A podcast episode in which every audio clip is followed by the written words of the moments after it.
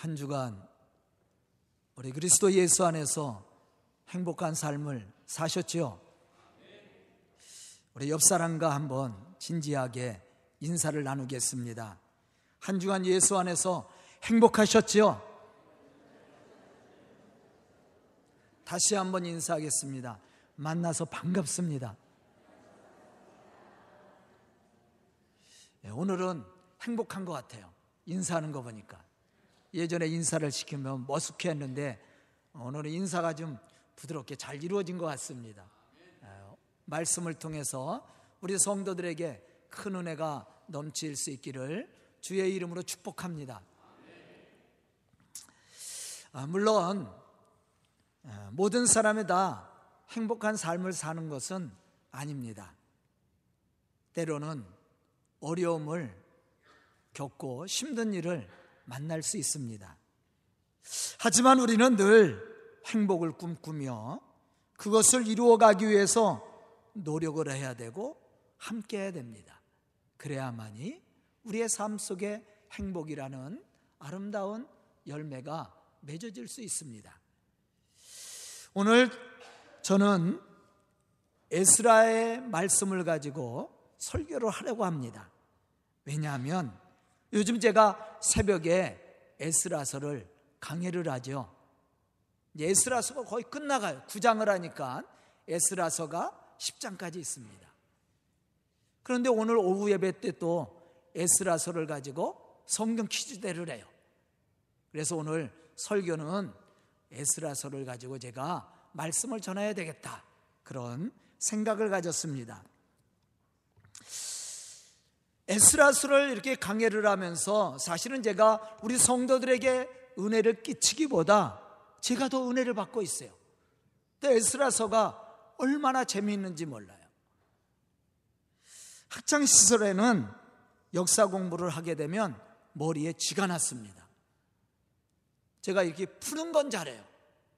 풀어내는 건 잘합니다. 그래서 수학을 잘해요. 잘했어요. 지금 잘하는 게 아니라 학창 시절에 수학을 좋아했어요. 그런데 외우는 거는 약해요. 잘 외워지질 않아.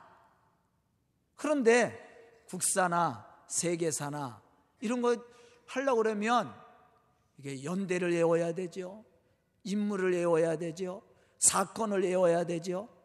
야, 이게 굉장히 어려운 거예요, 저에게는. 그런데 에스라서를 제가 강해를 하면서 이렇게 말씀을 전하다 보니까 연대를 얘기해야 되죠.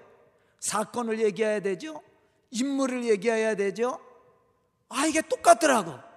그런데 학창 시절에 그렇게 싫어했던 한국사가 세계사가 성경을 보니까 너무 재밌는 거예요. 물론 잘 외워지진 않습니다. 그런 너무 재밌는 거예요. 그리고 너무 잘 이해가 되는 거예요. 여러분들에게도 그러한 은혜가 있기를 축복합니다. 에스라서를 보면 크게 두 가지 사건을 이야기하고 있습니다. 첫 번째 사건은 스룹바벨을 통해서 이스라엘 백성들이 1차 귀환을 한 사건이에요. 1차 귀환을 통해서 성전을 재건하고 성벽을 쌓게 됩니다. 그리고 두 번째 사건은 뭐냐면 에스라를 통해서 2차 귀환을 한 사건이 기록이 되어 있어요. 물론 3차 귀환도 있습니다. 그때는 느헤미야를 통해서 이루어져요. 하지만 에스라는 에스라서에는 스룹바벨과 에스라가 이스라엘 백성들을 이끌고 귀환한 사건만 기록되어 있어요. 왜냐하면 느헤미야가 있잖아요. 느헤미야가 이제 3차 귀환을 이룹니다. 이 사건들을 통해서 제가 오늘 우리 성도들에게 하고자 하는 말씀이 있습니다. 함께 나누고자 하는 말씀이 있습니다. 그것은 과연 어떤 사람들이 예루살렘에 돌아와서 하나님의 그 거룩한 성정과 성벽을 쌓고 하나님의 나라를 건설했느냐는 거예요. 아주 중요한 겁니다. 에스라스를 보면 수르바벨을 통해서 바벨론에서 예루살렘으로 1차 귀환을 했던 사람들은 약 5만 명. 제가 약이라고 얘기했어요. 성경에 기록된 숫자는 4만 9,897명입니다. 5만 명이 채 안 돼요. 1차 기한에 약 5만 명 정도를 이야기하고 있는데 이때는 남녀, 노소, 어린이, 여자 다 포함한 거예요. 그리고 에스라가 이제 1차 귀환이 이루어지고 80년이 지나서 에스라가 이스라엘 백성들을 이끌고 2차 귀환을 합니다. 그때에 돌아온 인구는 한 9천 명 정도. 성경에는 남자만 1773명이라고 기록이 되어 있어요. 남자만 기록했어요. 2차 기한 때는.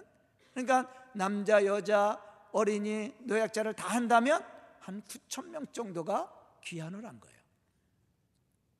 그런데 여기서 우리가 생각해야 될 것은 바벨론 느부갓네살 왕을 통해서 유다가 멸망당할 때 많은 사람들이 포로로 끌려갔죠. 대부분 능력 있는 사람들은 다 잡혀갔습니다.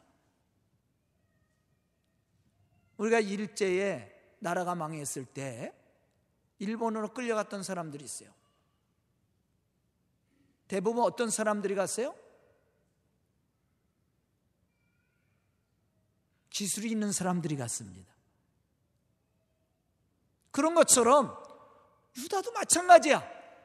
바벨론 느부갓네살이 유다 백성들을 끌고 갈 때 천민들, 그냥 서민들 끌고 간 게 아니에요. 그 사람들은 데려가지 않았습니다. 대부분 지식이 있거나 능력이 있거나 재능이 있거나 이런 사람들을 데리고 갔습니다.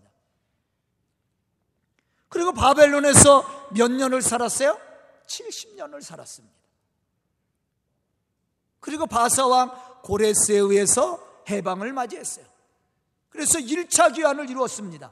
그때 온 인원이 약 5만 명이라고 그랬어요. 그런데 역사에 보면 바벨론에서 정착하고 살았던 유대 민족은 유대인들은 약 200만에서 300만 가량이 된다고 합니다. 극소수가 한 거예요. 사실 해방을 맞이해서 고국으로 돌아가자. 그럼 다 올 줄 알았는데 1차 기한 때 5만 명이 왔어요. 2차 기한 때는 1773명이에요. 남자만.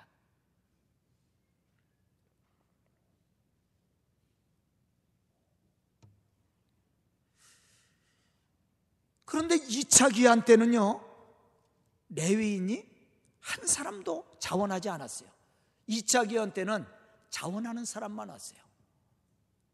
그런데 에스라가 2차 기한을 이룰 때 예루살렘으로 돌아갈 사람들을 모집을 했는데 레위 사람들이 한 사람도 자원을 하지 않았습니다. 그런데 놀라운 것은 이스라엘의 열두 지파에 속하지 않은 사람들, 다만 성전에서 종으로 일했던 사람들, 느디딤 사람들이죠. 이 사람들이 220명이 자원에서 돌아왔어요. 어떻게 이런 일이 있을 수가 있어요? 쉽게 제가 여러분들을 이해시킨다면 우리 서강교회가 이제 큰 일을 합니다. 뭔가 일을 하는데 우리 성도들의 자원을 필요로 해서 자원에서 일하십시오. 오늘 몇 시에 모여서 일합니다. 그렇게 소집을 하는데 우리 교인들은 한 사람도 안 왔다는 거예요. 그리고 전혀 교회에 나오지 않은 이웃 사람들이 차원에서 왔대. 그런 얘기랑 똑같은 얘기예요.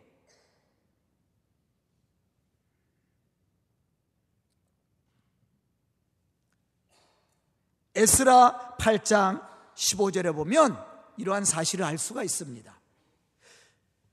내가 무리를 아하, 아하 로 흐르는 강에서 모으고 거기서 3일 동안 장막에 머물려 백성과 제사장들을 살핀 즉 그 중에 레위 자손이 하나도 없는지라 아와강에 머물면서 이제 3일 동안 예루살렘에 돌아갈 백성들을 에스라가 소집하는 거예요. 그런데 제사장들도 오고 사람들 유대 민족들도 오고 이렇게 종으로 일했던 사람들도 자원을 했어요. 그런데 살펴보니까 레위 사람이 한 사람도 없어요. 얼마나 실망스러운 일이에요. 예루살렘에 들어오면 성전 예배를 드려야 되고 성전을 관리해야 돼. 그런데 이스라엘 역사를 보면 성전에서 일하는 사람은 레위 사람들이에요. 제사장들과 레위 사람들이 있어야 됩니다. 그런데 레위 사람이 한 사람도 자원을 안 했어. 얼마나 속상한 일이야. 그래서 에스라가 사람들을 보내서 레위 사람들을 데려오라고 그랬어요.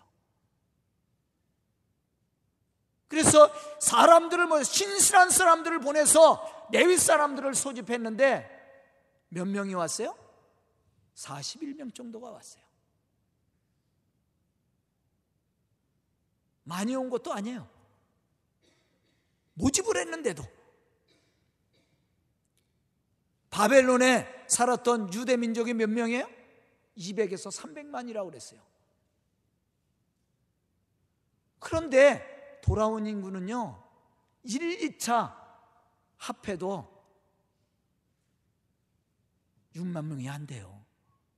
아주 적은 숫자가 돌아온 거야. 사실 이 부분, 이 부분은 우리가 충분히 이해할 수 있는 부분이에요. 왜냐하면 바벨론 포로 생활을 70년 했습니다. 그리고 1차 5만 명 정도가 돌아왔어요. 그리고 에스라가 이스라엘 백성들을 소집해서 다시 돌아올 때는 1차 기한이 끝나고 80년이야. 1차 기한이 BC 537년이에요. 2차 기한은 458년이요. 80년이라는 세월이. 그러니까 바벨론으로 포로로 끌려가서 에스라가 다시 소집해서 2차 기한을 했을 때까지 연도를 따지면 150년입니다. 한번 생각해 보세요. 150년 동안 바벨론에 살았어요. 이제 자리를 잡고 아무 문제 없이 살아갑니다. 그런데 예루살렘으로 돌아가자. 예루살렘은 파괴된 도시예요. 희망이 없는 도시입니다. 그런데 돌아가자고 하니까 누가 오겠어요? 특히 레위인들은 더 하나 쓸 거예요. 충분히 이가 왜 레위인들에게는 땅이 없습니다. 열두 지파에게 땅을 줄 때 레위 지파에게는 땅을 주질 않았어요. 다시 돌아오면 땅을 받지 못합니다. 성전에서 죽도록 일해야 돼요. 그래야 먹고 살 수 있어요. 그런데 바벨론에서 150년 동안 살면서 레위 사람들도 땅이 생기고 집이 생기고 재산이 생겼습니다. 거기서는 이스라엘과 다른 상태 아닙니까? 성전에서 죽어라고 일을 하지 않아도 돼요. 그래서 내윗 사람들은 한 사람도 지원을 하지 않은 거야. 왜? 다시 돌아오게 되면 재산도 포기해야 되지요. 지금까지 일궈놓은 삶도 포기해야 되지요. 또 가서 성전에서 죽도록 일해야 돼요. 성전 일이 쉬운 일이냐? 그렇지 않습니다. 그 당시엔 더 어려웠어요. 그래서 레위 사람들은 한 사람도 자원하지 않았다라는 거예요.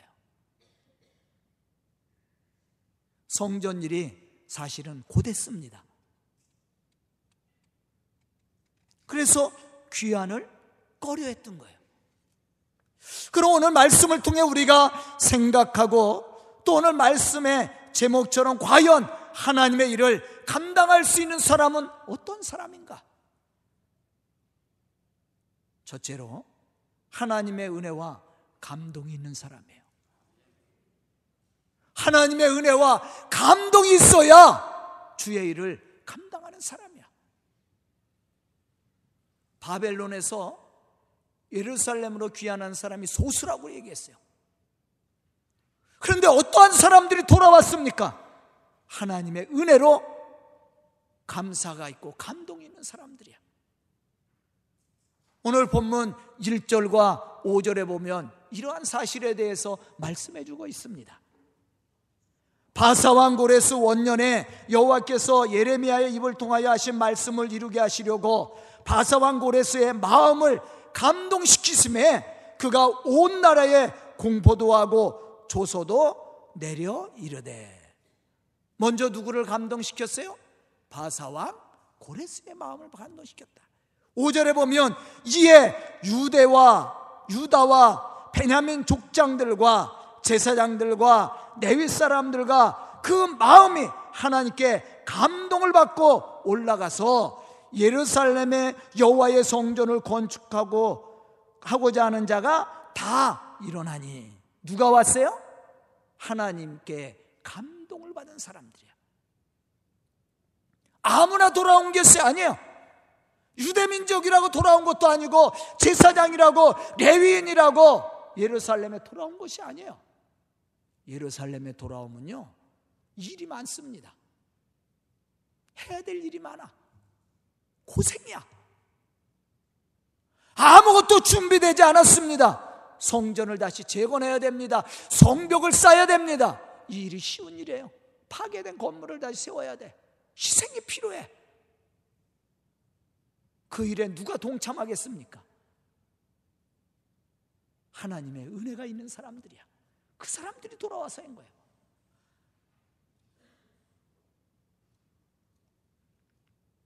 하나님의 일은 세상의 능력이나 재능이 있다고 하는 것이 아닙니다. 하나님이 허락하시는 은혜와 감동이 있어야 하나님의 일을 감당해 나가는 거예요. 바로 이 사람이 하나님의 복음의 역사를 이루는 사람입니다. 사실 많은 제사장들과 레위 사람들이 그리고 유다 백성들이 하나님을 몰라서 돌아오지 않은 게 아닙니다. 다 알고 있어요. 그리고 해방을 맞이해서 돌아가야 된다는 생각들도 다 가지고 있습니다. 그러나 대부분 사람들이 돌아오지 않았어요. 어떠한 사람들만 돌아왔습니까? 마음에 은혜가 있고 감동이 있는 사람들이에요. 역사가 요세푸스에 의하면 바벨론에서 포로 생활을 했던 유대인들 중 그곳에서 부와 영화를 누렸던 사람들은 대부분 예루살렘 귀환을 포기하거나 꺼려했다. 그렇게 기록이 되어 있어요. 역사서에. 그러니까 바벨론에서 살면서 150년을 살면서 그들이 그 땅에서 이제 자리를 잡고 부와 영광을 누렸단 말이에요. 그 사람들은 거의 돌아오지 않았다라는 거예요. 왜? 그걸 포기할 수가 없는 거야. 예루살렘으로 돌아오려면 그걸 버리고 와야 돼. 그런데 그걸 버릴 수가 없었던 거야. 그래서 바벨론에서 부와 영화를 누렸던 대부분의 사람들은 예루살렘에 돌아오는 것을 포기하거나 꺼려했다. 그렇게 기록이 되어 있습니다. 즉, 세상에 소망을 두고 안주하려고 했던 사람들은 하나님의 역사에 참여할 수 없습니다. 왜냐하면 하나님의 약속하신 말씀이 믿어지지 않고 그것에 대한 기대와 소망이 없기 때문에 그렇습니다. 쉽게 얘기하면 믿음이 없었다라는 거예요. 하지만 하나님의 약속의 말씀을 믿고 기대했던 믿음의 사람들은 담대히 세상의 것을 버리고 말씀을 따라 순종했습니다. 누가 예수님의 제자들이 됐습니까? 예수님의 부르심에 세상 것을 버렸던 사람들이요. 배를 버리고 그물을 버리고 예수님을 따랐던 사람들이 예수님의 제자가 됐습니다. 바울도 마찬가지예요. 세상 명예와 권세를 버렸습니다. 아브라함도 본토 친척 아베 집을 버렸습니다. 그리고 하나님의 말씀에 순종했습니다. 이 사람들이 하나님의 일꾼이 되었고 하나님의 거룩한 역사를 이루었던 사람들이에요. 우리 성도들도 마찬가지예요. 교회도 마찬가지입니다. 이러한 희생이 있어야, 이러한 감동이 있어야 하나님을 위해서, 복음을 위해서 희생하는 거예요. 이 예배 드리는 것도 희생이에요. 여러분들 얼마나 바쁘십니까? 저도 바빠요. 그런데 교회 나왔어요. 희생이 필요한 거야.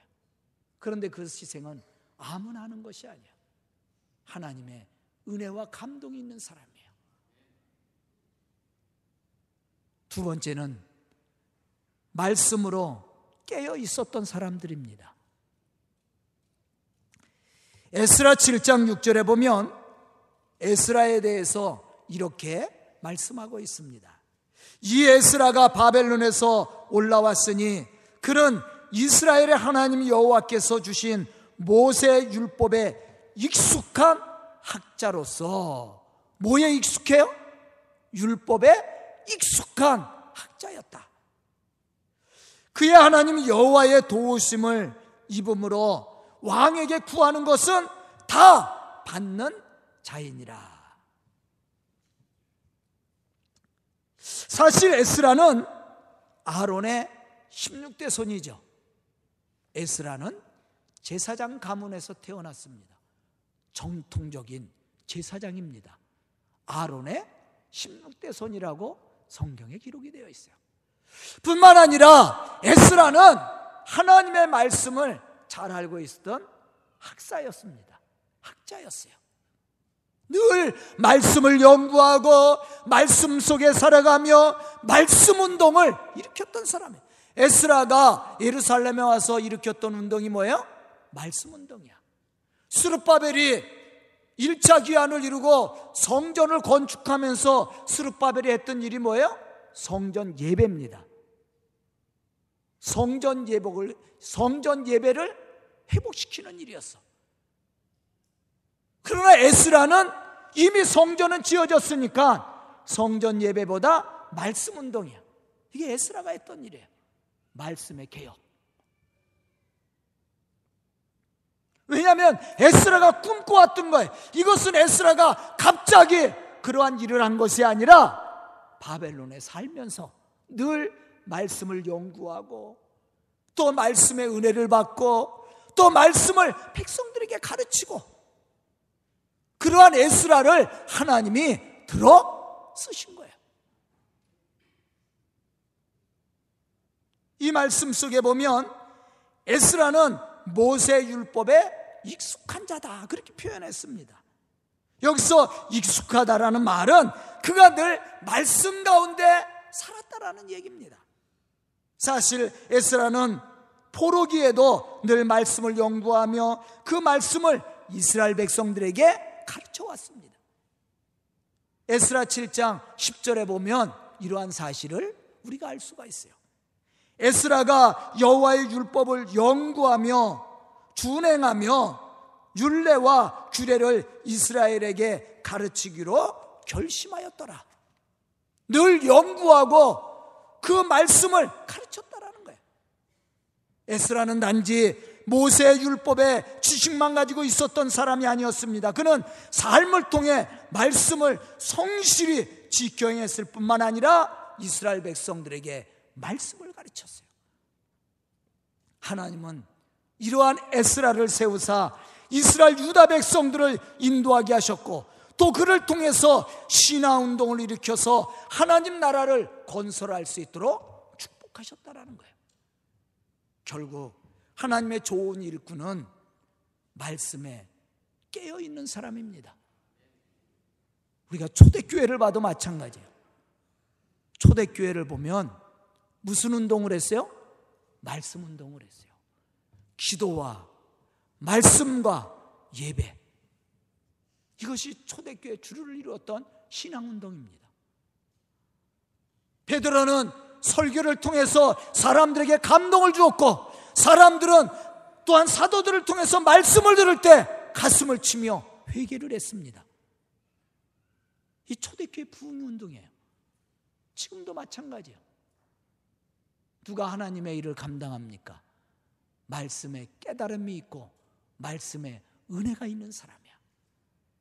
저는 오늘 말씀을 듣는 우리 성도들이 이러한 믿음의 사람들이 되어서 하나님의 거룩한 역사를 이루어갈 수 있기를 주의 이름으로 축원합니다. 세 번째는 죄를 회개하고 고백할 줄 아는 믿음의 사람이에요. 죄를 인정하는 것으로 끝나지 않습니다. 가론 유다는 죄를 인정했지만 회개하지 않았어요. 믿음이 없었던 사람이에요.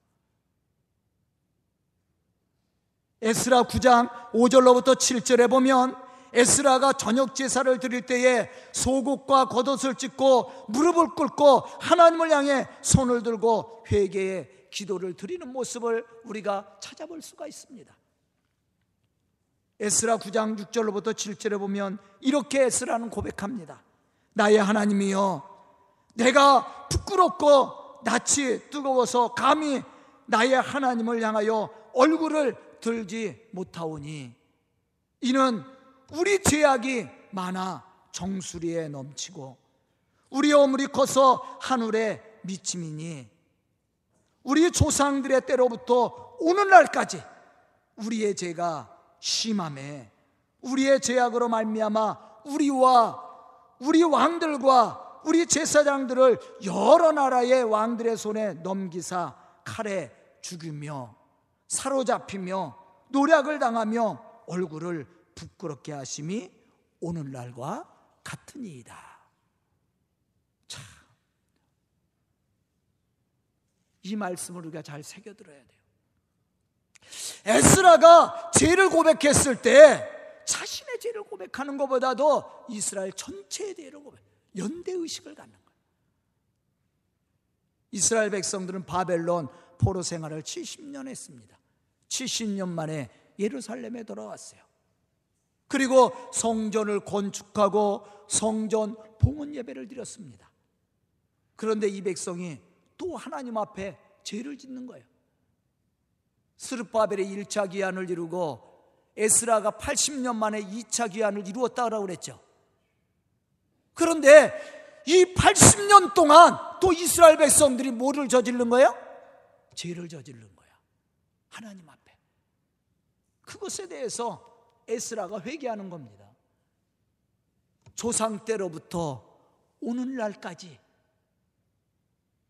이 백성들이 죄를 범했다. 에스라는 이러한 죄를 부끄럽게 여겼습니다.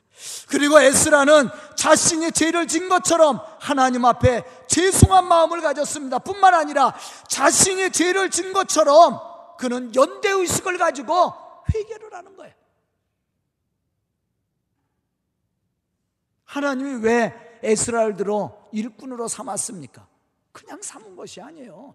아무나 하나님이 하나님의 일꾼으로 삼아 쓰시는 것이 아닙니다. 대부분의 사람들은 자기가 죄를 짓고도 인정하지 않으려고 해요.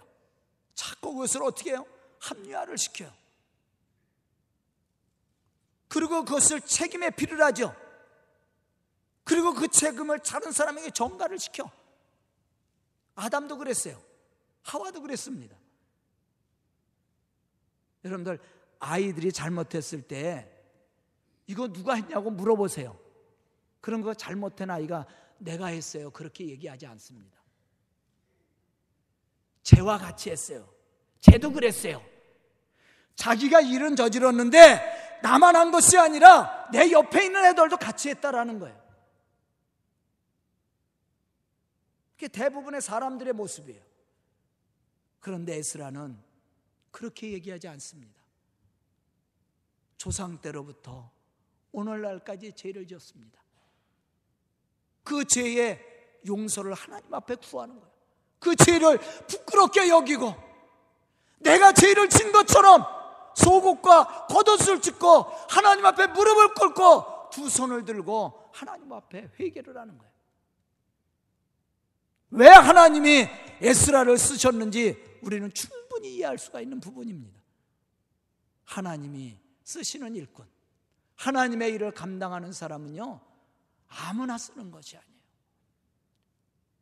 죄를 미워할 줄 알고, 죄의식을 가지고, 그 죄에 대해서 책임을 질 수 있는 사람, 책임의 짐을 질 수 있는 사람, 바로 이 사람이 하나님의 좋은 일꾼이 되는 거예요.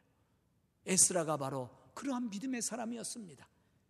하나님은 그러한 에스라를 세우사 하나님의 거룩한 일꾼으로 세우고 적은 인원이지만 이스라엘 백성들을 이끌고 2차 기한을 이루어서 성전 예배를 회복시켰을 뿐만 아니라 말씀 운동을 통해서 하나님의 거룩한 나라를 세울 수 있도록 하셨다라는 거예요. 저는 오늘 말씀을 듣는 우리 성도들이 이러한 믿음의 사람들이 되어서 하나님의 좋은 일꾼이 되고 또한 몸된 교회를 부흥시켜가는 그런 믿음의 성도들이 다 될 수 있기를 주의 이름으로 축원합니다. 기도드리겠습니다. 은혜로우신 아버지 하나님 감사합니다. 이 시간 저희들에게 말씀 주시고 깨닫는 지혜를 주시니 감사합니다. 저희들이 에스라처럼 믿음의 사람이 되게 해주시고 주의 거룩한 역사를 이루어갈 수 있는 지혜와 능력과 믿음과 결단을 주시옵소서. 그래 우리 성도들 통해 이 교회가 분케 해주시고 주의 놀라운 역사를 이루어갈 수 있도록 축복하여 주시옵소서. 예수님의 이름 받들어 축복하며 기도드리옵나이다. 아멘.